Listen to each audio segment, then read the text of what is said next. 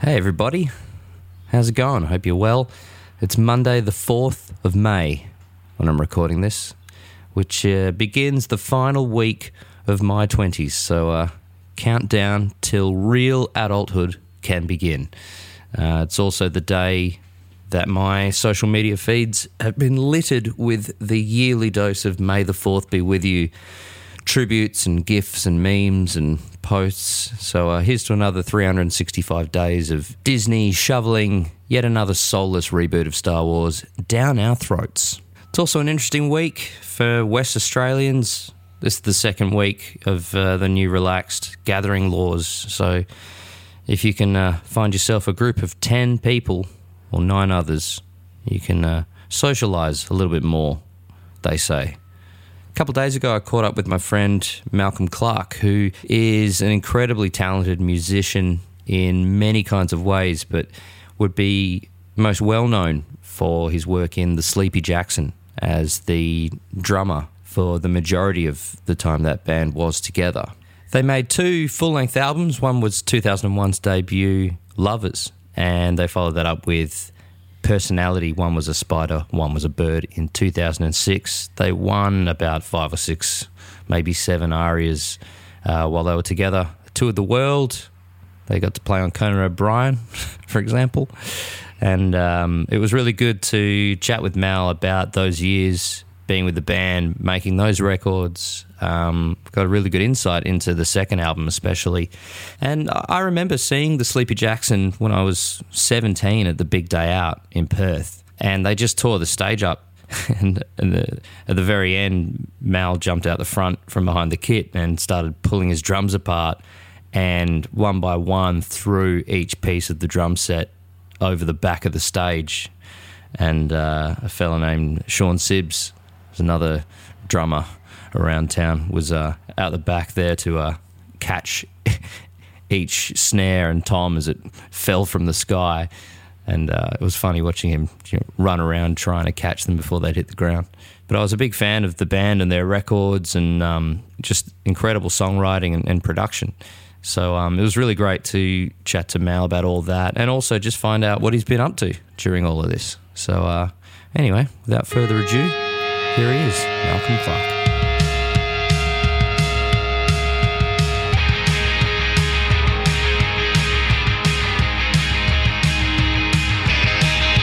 Malcolm Clark. G'day, mate. Hey, buddy. How you doing? How are you? I'm good. Self? I'm pretty good. Looks like you've got a pretty nifty studio set up in that room you're in. I just crammed everything into this little room because I thought that um, the world was going to end. So I just smashed it all in here. I thought I could lock myself in. It'll be fine. Yeah, it looks like you got like a rock and roll bunker in there. Yeah, it's pretty cool. It's a, it's a nice little haven. But uh, just trying to find some inspiration to do stuff. That's the that's the main thing. Well, yeah. What have you been getting up to this time? I've been I've been enjoying your uh, your videos on Facebook. yeah, the the first the first sort of couple of weeks are coming back because I went away on holiday for the first time in a couple of years. Mm-hmm. Impromptu booked a holiday and left like three days later. yeah. So where'd you go? Went to Thailand, this little island just off of Phuket. And that was a couple months ago.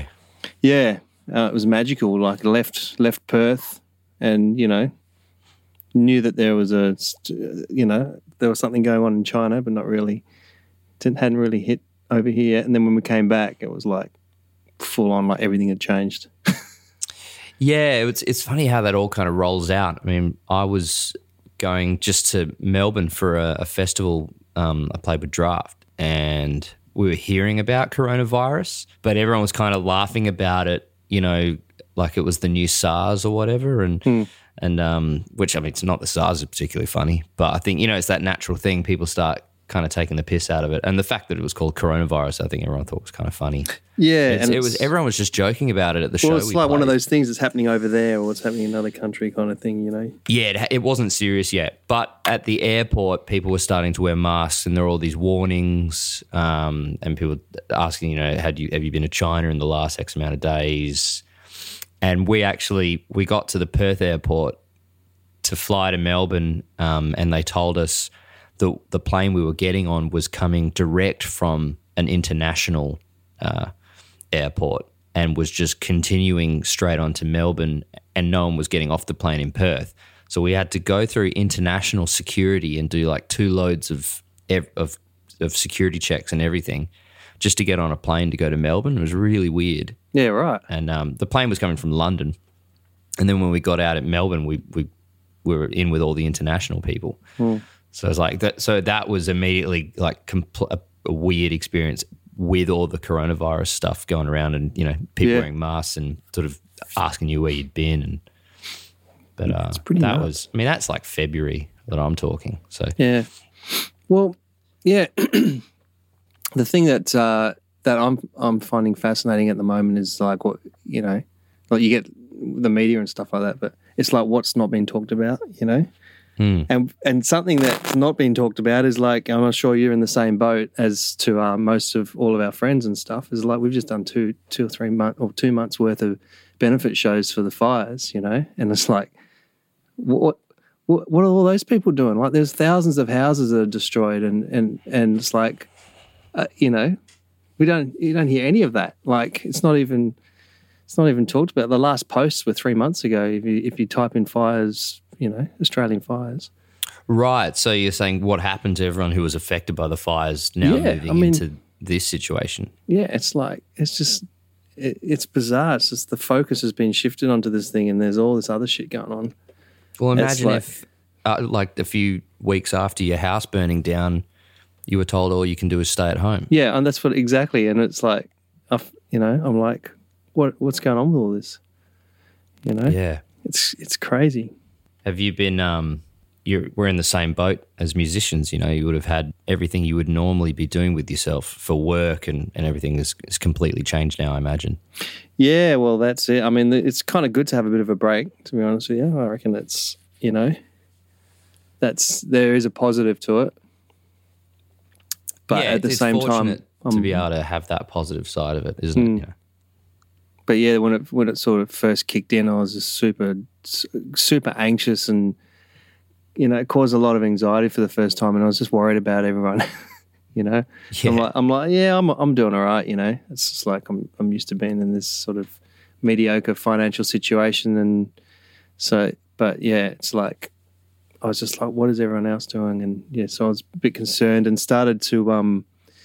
Yeah, just started to sort of feel a bit depressed and stuff as well, which I found a bit strange, you know. Yeah, you know, it's funny that the waves of things like depression and anxiety and the various ways you absorb all the information that's coming out. I think I'm the kind of person that I see the information, but I don't really absorb it or deal with it properly at first. I just kind of go, okay, all right, so that's what we're doing. And then a week later, it'll hit me.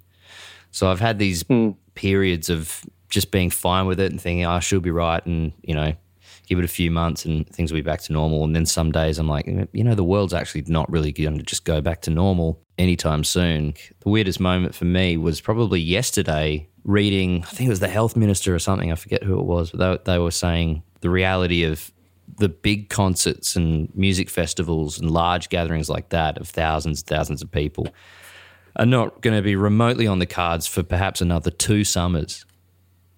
Like very dependent on when there's a vaccine. So until there's some immunity, that's just not going to happen at all. And that made me realize, man, that's as far as the music industry is concerned, that's such a huge chunk of what keeps it alive in terms of the economic side of things, which is going to Yeah, trickle down in a bad way in the way that affects the rest of the the industry as well. I mean, the thought of there being no festivals and what that means for everything for I guess I've been thinking in terms of like 6 months up until I heard that, you know. So it's a heavy adjustment, you know. yeah, and it's you know, let's talk about things going back to normal. It's never there's there's, there's going to be a new normal for sure. Yeah, exactly. know? There's definitely going to be a new normal. We just um, had a Skype with some friends of ours over in, in LA who are both filmmakers, and they were talking about all the, you know, everyone in LA has got about six or seven projects they're developing at, at, at all points in time. And, and they're saying, like, you know, all these scripts we've been writing and all these ideas we have for movies, the world that your movie can exist in now is completely different. Like, do people even shake hands in movies anymore? Is that is that a reality? You know, You think, fuck Yeah. yeah, you know, that's. I've mostly been trying to fill the time by. I think I've written about three albums in the last six weeks. Oh, that's pretty cool. Yeah. No, I was I was creatively inspired at the start there because I was like there was there's literally nothing I could do. Usually, you know, do I do lots of different types of work in the in the music industry, or the entertainment industry, I suppose they call it, as to always be able to be employable. I suppose you know, Hmm. not expecting the whole thing to shut down. So it's like, oh, well, if this stops happening, you know, we can do this, we can do that. So the first time I've just had to like literally sit at home and you know, it's like, okay, what are we going to do here? So I just started making animations because I thought that's something that takes a lot of time. And now you have the time. And I've got the time and it's distracting. Yeah, um, f- I mean, for folks who are listening, you've been putting up these videos on Facebook where you've done like stop motion animations with these little frogs. Yeah, I was sitting there playing the piano one time and um, uh, these little frogs uh, were a Christmas present from my mother and they just kind of sit and they just they just sit there and stare, but always looking at them when I play the piano. And I just like, I just sat there one morning and was just like, I, I just kind of pictured them sort of dancing around. I was like, oh, and there's this free app that you can get on your phone, stop motion. Oh, cool. Really, yeah, really easy to use. It's kind of cool, and and uh, and so I did a little animation, and I was like, that looks pretty funny. And then yeah, each morning when I'm having a shower, I just keep visualizing other things that they can do, and I just piss myself laughing. and it's like I did that for a bit, and then got bored. no, I'll finish it off. But uh, yeah, that's I think that's that's been the problem. I always get bored stuff. Well, that's probably why you have an obsession with doing so many different creative things, isn't it? Yeah, I guess so. Because most people would know you as the drummer from the Sleepy Jackson, but people that know you better know that you do all kinds of things in music. I mean, you, you write songs, you play pretty much every instrument I can think of, and you've, there's this whole audio visual side.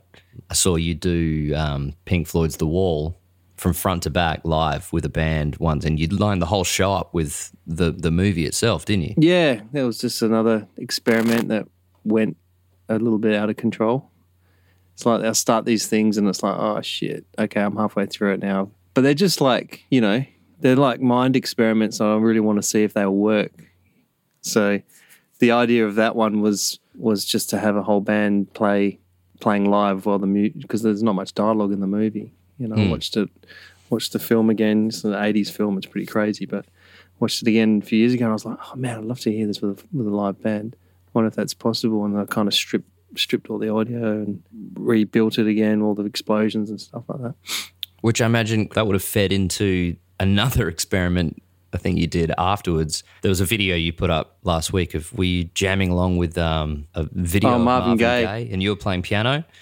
Yeah, so that was that was just like yeah, having having the, the audio of the singer while the band plays along. And you've done a, a live show of that? Yeah, we did it a couple of times. Did one, did one at Newport and one at Badlands.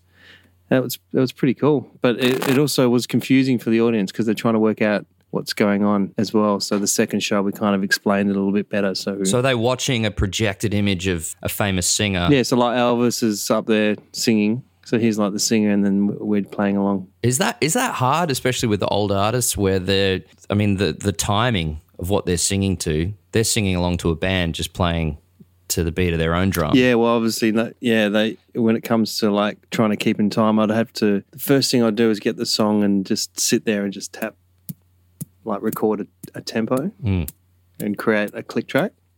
So I had to do the same thing with the Floyd. Right, and so, And so- and you're doing that. You would do that for the whole song, I imagine, so that it can push and pull. Yeah, with- yeah.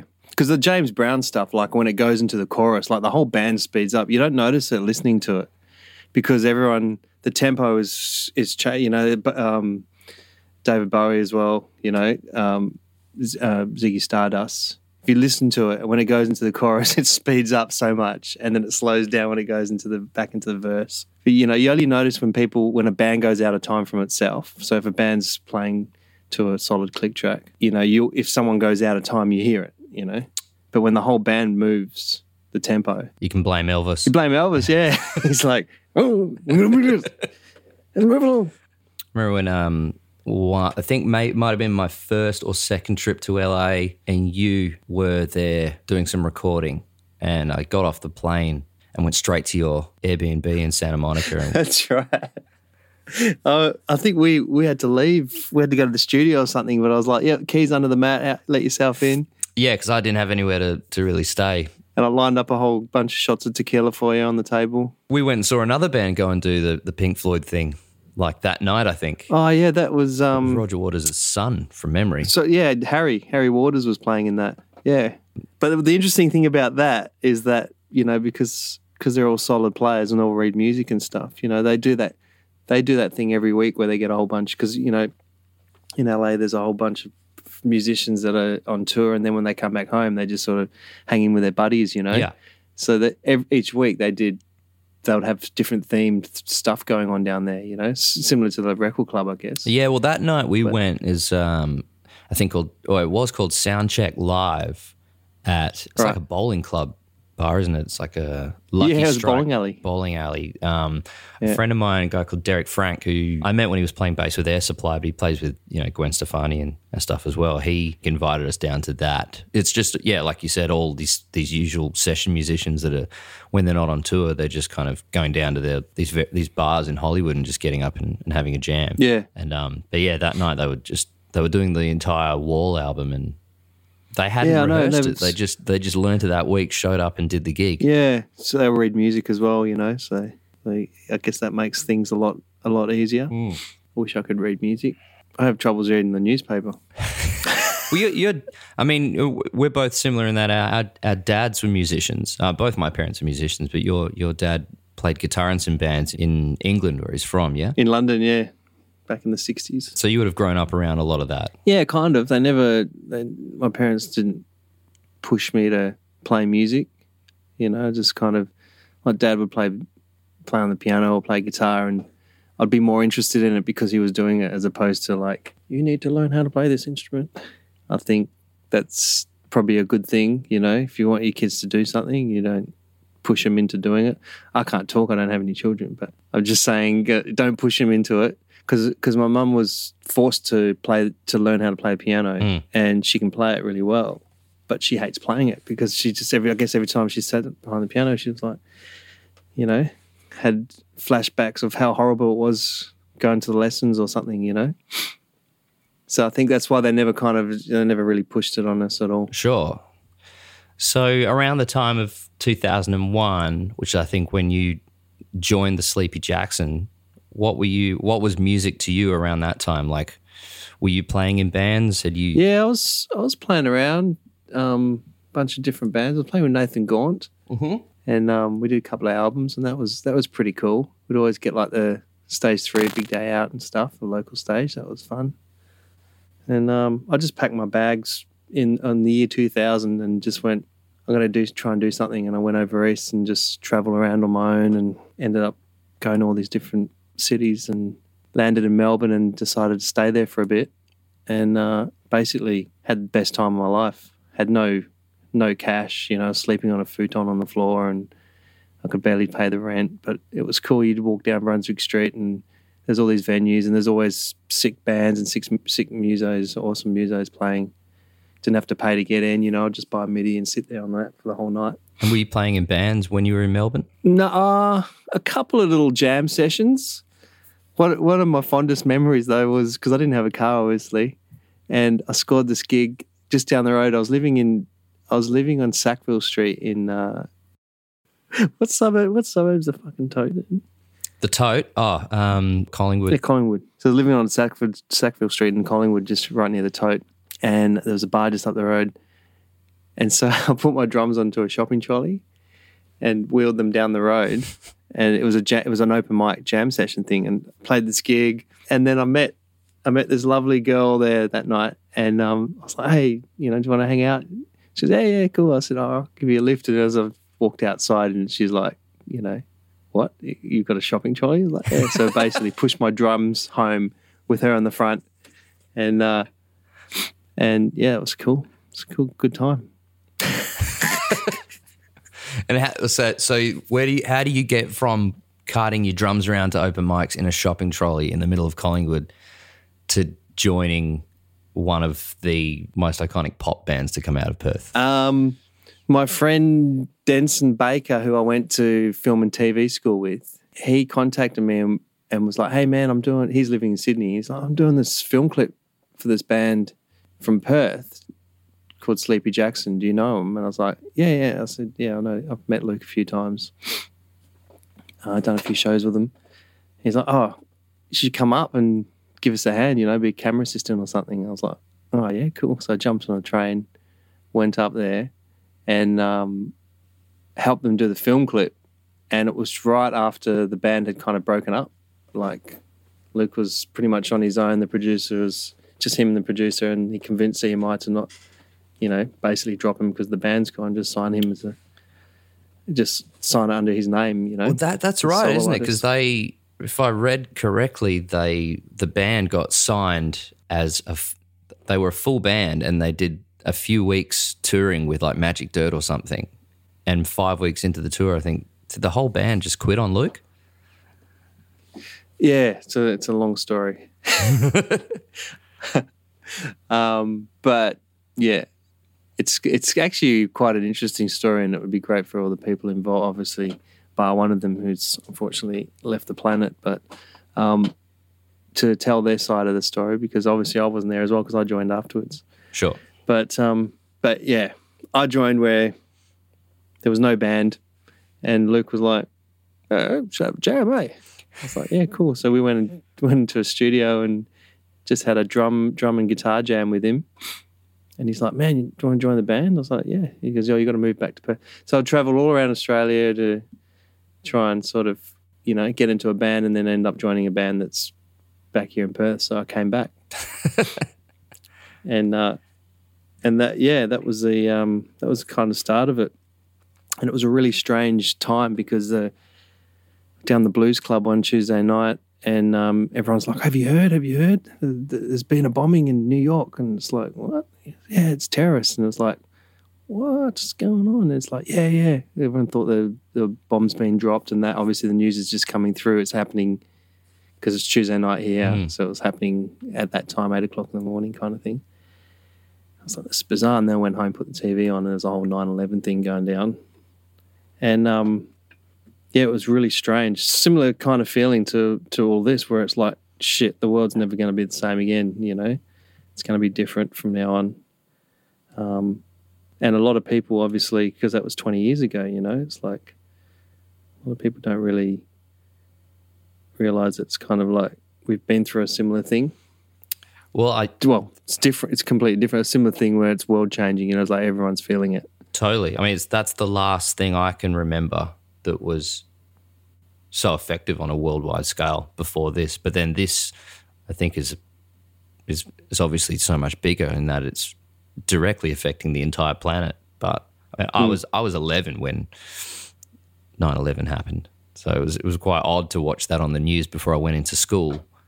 Um, mm. Part of me just associated it with a lot of movies I'd seen so I didn't really, yeah. at that age, didn't really process the just the effect of what was going on. And it wasn't until I got home from school and they were still playing the footage, and I knew they weren't going to play The Simpsons at six o'clock, and they were just going to keep playing that footage. That that's I think yeah. that's when I realized, okay, shit's getting real. And man, we I remember, you know what I remember about that day was uh, our teacher sat the class down and had a big chat to us about it, and she went, now you would have seen something on the news this morning, maybe. Can anyone tell me what happened? And one of the kids put his hand up and went, Oh, someone flew a plane into the Empire State Building? And she went, Yeah, yeah, that's exactly what happened. And then just moved on. and I sat there. I didn't say anything, but I, and for a second, I went, Hang on. I'm pretty sure that wasn't the Empire State Building I saw on the on the telly. And she just glazed over it. Yeah. so that's 2001, and you've just come back to Perth. At what point are you making Lovers? 2000. Well, we pretty much got stuck into it straight away, I guess. What was, um, what was your connection to Luke and the guys in the band at that point? Were you guys pretty pretty tight from the start, and and we how involved were you in in the creating of the music? Because I imagine Luke would be bringing a lot of songs in. Well, it was pretty exciting because it was like you know something was happening, and we had because uh, Justin, yeah, Justin Burford and Rod Aravena were in the band as well. So he kind of introduced me to them, and and then we went over to Sydney to record. And uh, yeah, it was really exciting, you know, to be signed to a major label and have funding, and you know, be able to just you know got put up in in accommodation and got per diems and Well, this is when labels would just throw the amount of money at, at some bands you wouldn't see these days, I imagine, as well. Yeah, well, that's it. I mean, there's you know we used to joke that we were the last of the big spenders as far as a major label goes, you know, and it's kind of you know it kind of feels like that because I'm not too sure who got the same amount of you know tour support and advances that we got after us. So yeah, it did did change pretty quickly. Yeah, it was a good process. We just it was a very creative kind of vibe coming up with ideas and stuff like that. Luke had a lot of lot of the ideas already down packed, and on the second album as well, he was like, you know, it was like kind of like his masterpiece he had in his head because we kind of, yeah, with all the changes that happened, he just kind of wanted to do something. His uh, kind of like call it the, uh, you know, um, his pet sounds kind of album. That's right. Was it personality? One was a bird. One was it? What was it called? One was a bird. One was a spider. yeah and that was kind of the production on that record was was like on crack compared to the first one, wasn't it? Yeah, it was pretty full on. The band seemed to become more about the two of you, appearance wise. I felt. Yeah, because uh, you know we've always had that kind of revolving door. A lot of people coming in and out of the band. Yeah, it just sort of ended up for that album. It was just me and him, and we we got some some players to come in, which is pretty cool because we had um so uh, Jim Moginie came in from Midnight Oil and did some stuff, and Julian Hamilton from Presets did all the orchestration. I was just going through it all before actually on my Pro Tools because I got all the sessions there, and I was just kind of like soloing the tracks and stuff. It was pretty cool. Like the orchestra stuff is amazing. Wow! So I, I didn't realize that um that Julian from the Presets. Yeah, he kind of like wrote all the orchestral parts, and then when we got the orchestra in, he kind of conducted the orchestra, and that was great. Yeah, I'll see if I can I'll pull this thing up. Can you hear that?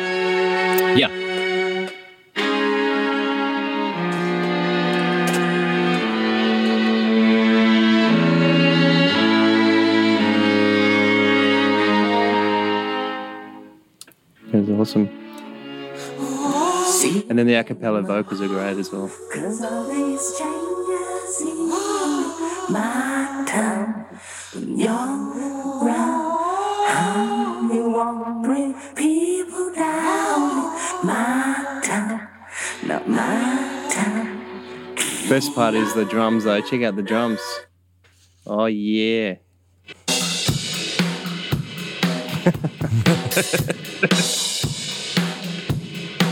Four on the floor, mate. Show me the money. Show me the money. Yeah, so I've just been going through all those just uh, going through all the videos and stuff. Oh, there's heaps of stuff there that we. Rhodes. Oh no, that's a Wurlitzer. Yeah, probably get majorly busted for playing this stuff. I don't even know if we're allowed to. I don't know what the copyright thing is. I don't know what any of the laws are anymore. You know. I think everything's literally up in the air at this point. Everything changes. It's like how are we supposed to know what we're allowed to and not allowed to do anymore? What were the biggest differences for you between making the Lovers album and Personality? You know, I mean, it would have been you would have been in a completely different place in that the first record you would have jumped straight into it after just joining the band. Whereas this record, you would have toured the world with them and you would have been, I guess, far more absorbed into the process of things by that point. Yeah. I mean, I was really loving the the Beach Boys thing, just the you know Crosby, Stills and Nash, just the multiple vocals, and and I was fascinated by how good Luke was at tracking these things because there's literally there's hundreds of tracks of him double tracking, triple tracking, quadruple tracking, harmonies, you know. So he would sing a melody, he would just, and then he would sit there with his guitar and then work out the harmony and just layer it up until there was this huge choir. There's a lot of that being created in the studio. Yeah. So are you kind of going in maybe with less preparation than the first one and just creating it. Oh yeah, the second one because the second album there was already a whole bunch of songs that we had ready to go, and then with band complications and people leaving, kind of tainted those tracks a little bit. And Luke's like, oh, I think I'm just gonna. So really, personality was like the third album, not the second one.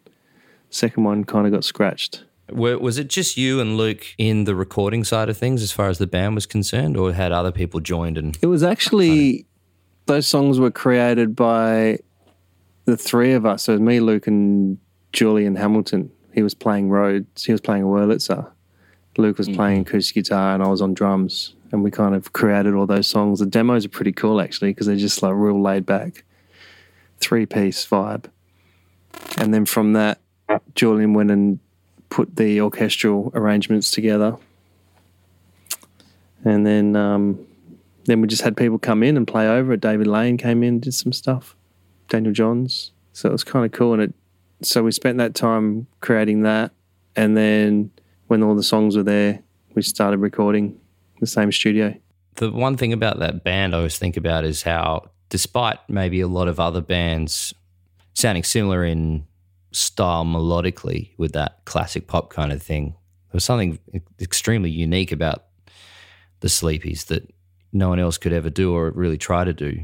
And was there ever any thought about what your your place in the world like was at that point? Was there any thought of like big big picture stuff as you're you're creating this music and then knowing that it's going to go out there and you're going to have to go and you know flog it for a couple of years? Yeah, um, because we just, uh, you know, that second album, we come back from touring for, you know, for two years basically, and there was a lot of hype overseas for the band and just the the live aspect of it. So that was the word was getting around that it's like, yeah, there's a cool album that's been released, but if you see them live, it's it's the album that's been completely twisted, turned inside out, and spat out the other side. And they're like, whoa. So a lot of people like, they sound nothing like the album live. They some people liked it and some people hated it because you know you when you buy an album, you want to go and watch a band and you want it to sound exactly like the album. But then again, we've never been like that. I, I, you know, I remember when I saw Jeff Buckley playing at Belvoir Amphitheatre, and it was like nothing like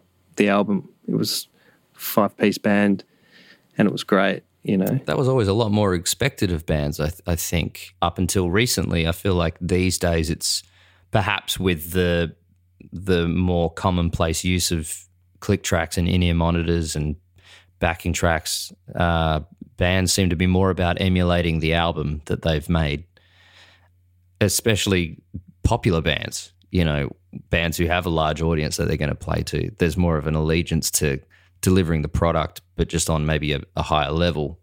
Whereas it wasn't that long ago that it was perfectly normal for a band with you know one of the biggest records out at the time to just come out and completely flip it on its head when they'd walk out on stage. yeah, I think we were sort of right in the middle of that, so people couldn't really work it out. You know, um, so it was, but it's good, and you know, Luke thrived on that. He loved how how you know he he took bad reviews and good reviews and put them in the same place. You know, whereas I'd take a bad review and go, "Oh my god, we're done for," you know, and then there'll be a good review. I'll be, "Yeah, yeah, we're a fucking great band." What hype were you dealing with overseas? Well, there was a lot, a lot of people opinionated. You know, a lot of um, press, especially NME and all these, you know, and radio stations. Like I remember when we went and did KCRW. Is that what it's called? KCRW FM. It's like this, you know, huge radio show that all band. You know, once you get on there, it's you know, it's kind of like the, you know, good publicity for you. Is that in the States? Yeah, it runs out of a university, but we didn't know anything about it. And I remember we rocked up. Luke was in a bad mood because we'd just done Coachella, and it was just like he was like, we had to get up at six a.m. to do it. And he's like, "What's this radio show? What's this all about?" And he just kind of just didn't give this guy anything. He was asking these questions, and it was really frustrating for him. I think. But they have that show, uh, Morning Becomes Eclectic. Yeah, that's it. Yeah, that's what we did. Yeah, which is kind of a big deal, right? but when you don't, so we just kind of were thrown into a lot of these things. Like when we did Conan and O'Brien, like I didn't. It was like, okay, it's cool, we're doing a TV show, but I didn't know anything about Conan O'Brien. We didn't, I've never seen it before. You know, like maybe if it was the other one that was on late at night every night that we did get in Australia, um, but Conan was like a pay TV thing, you know, so didn't really think much of it. When we did it. We did did a few of those shows that weren't you know well known, but Well, yeah, because things like that, you're kind of dabbling with the mainstream at that point. and you got to realize too, it's like back then, it's like we did. You know, now you got iPhones and uh, computers. Like you get on the net just by picking your phone up. You know, but if you wanted to search something back then, you'd have to go to an internet cafe or something. You know, Luke had a laptop. and We used to spin out. It's like, oh, I can't believe he's got a laptop. Wow, wish I had one of those. it was kind of a mean- big deal, but you couldn't get on the net just by cruising around anywhere. You know, there was no Wi-Fi or anything like that. Sure. So when you're on the road and you know you've got certain shows and certain venues to play, some TV show, a radio appearance, you can't just quickly search ahead and, and give yourself an idea of what you're in for. So No, all- I mean you can look of- at the tour diary, I guess, but a lot of the times we are too drunk and stoned and on drugs to really know what the hell was going on. You know, we just did our job.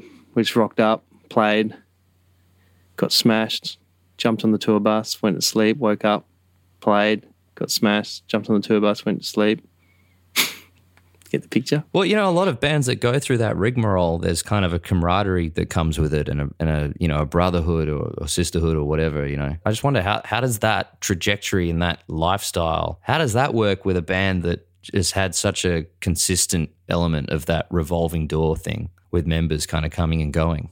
Um, I don't know. I think I mean Luke's kind of had this this vision, you know, like he had the Empire of the Sun vision years and years ago, you know, because he used to talk about it, and I remember thinking it's like, dude, that's it's all pretty cool. He's like, yeah, you can have dancers on stage and have pyros and confetti and big screens and lights and you know, I was like, "Gee, th- that's cool, but it sounds really expensive, you know.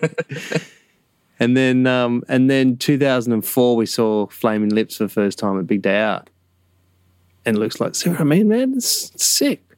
You can do this stuff." And I was like, "Well, yeah, I guess so." So then it was sort of, I was like, "Well, it is possible, but it's still something that's you know a f- long way away for for us to you know be able to afford to do." And then he goes and does it, you know. So it's like, so he doesn't let anyone anyone else's um negative comments affect him at all. He'd read a really bad review of us at a gig that we did that someone didn't like, and we just read it and just fold it up, put it away, carry on.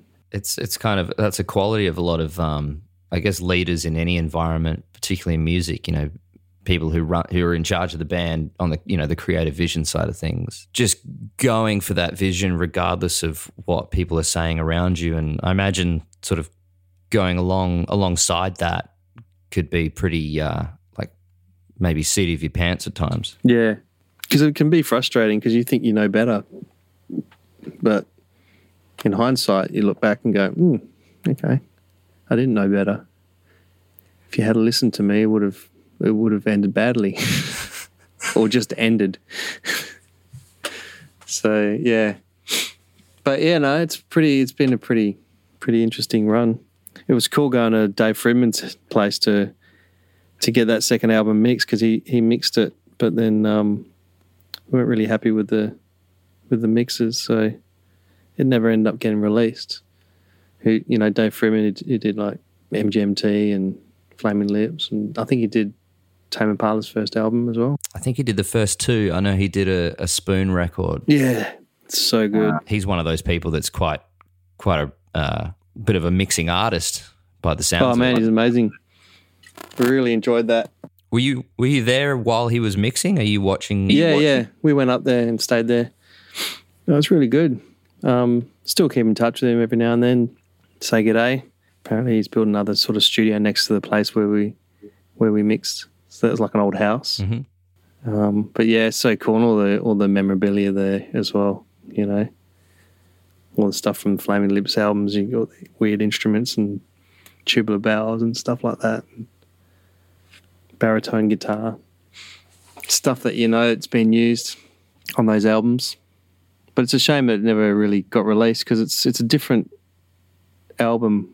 Those mixes. Is that just because of the amount of layers on the record that, depending on which elements you hear louder than others, could in itself just reinvent the track altogether? Yeah. Well, I think Dave kind of was like, man, there's so much stuff going on here. We need to sort of sift through it. And I think he pulled a lot of stuff out to just to let it breathe a bit.